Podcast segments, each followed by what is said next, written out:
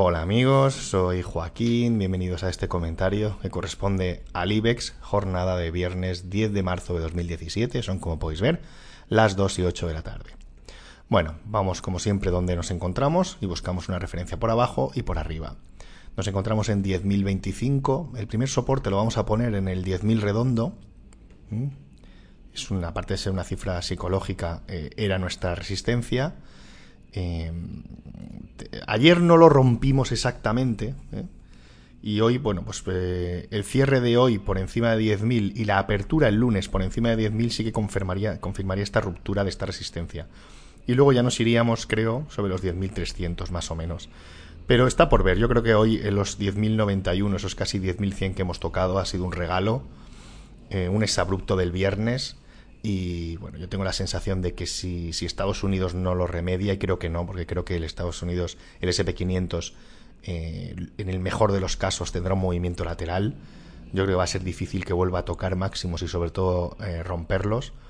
Eh, creo que si mantenemos 10.000, pues perfecto, pero si no, yo estoy contento con la ruptura de 9.750 y luego insisto en poner todavía mi, mi, mi soporte 9600 porque yo lo que me llevo de esta semana y de estos días, más que este, este valor puntual de haber llegado a, 10.000 y pico, es que estamos un paso por encima y que ojalá este movimiento lateral sea el que predomine. Si quiere irse a 11.000, que se vaya, yo lo dudo mucho.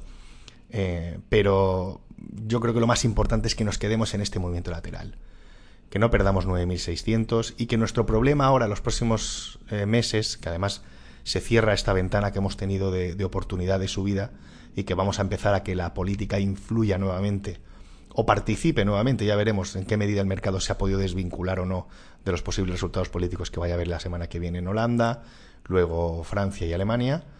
Y, que nuestro problema, digamos, sea pues que el soporte sea 9.600, la resistencia a 10.000, soporte 9.600, resistencia a 10.000. Insisto, eso sería extraordinario de cara a las próximas semanas. Yo creo que eso es lo que se puede producir porque por semanal eh, vamos a tener una confirmación por encima de 200, ruptura en 200 y en mensual, aparte de tener confirmación de ruptura en 55, eh, si, si, no hay un retroceso muy brusco, podemos tener un cierre por encima de 200. Fijaos que sería aquí por encima de 9.750 y que la primera jornada de, de abril nos dé una confirmación. Entonces, yo tomaría este, este punto de los 10.000 y pico como algo excepcional y, e, insisto, me contentaría con, con, que el movimiento lateral se desarrollase un nivel por encima de este que hemos tenido aquí, que es muy incómodo, porque que el soporte sea 9.200 y pico, si lo pierde, irse a la media de 200 por debajo de 9.000 ya sería, pues sufriría muchísimo muchas carteras. Entonces, bueno, insisto, yo creo que nos ha regalado este pico de optimismo, pero siendo realistas tenemos que quedarnos aquí, que no es ninguna mala opción. Todas las señales que nos hayan dado nuestro sistema de trabajo, que además ya lo avanzábamos por aquí, que dentro de este triángulo si hubiera ruptura por arriba, lo más probable es que hubiera recorrido, así ha sido. Todas las señales de entrada que tuviéramos en nuestro sistema de trabajo, en largos, las cumpliríamos. Y luego, por las que nos hayan ido mejor, hemos ido pudiendo subir el, el stop y bueno, pues ahora es el momento de ajustar los stops al máximo y cuando salten, pues que salten y que retroceda.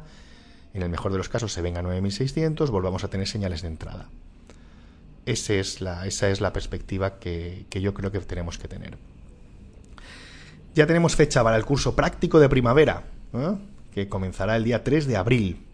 Pero esta vez, además del curso práctico, también vamos a comenzar un curso de introducción a la bolsa, en el que vamos a pensar desde cero, podéis acceder a toda la información en bolsa15.com. Arriba, en el menú, tenéis acceso a toda la información de los dos cursos.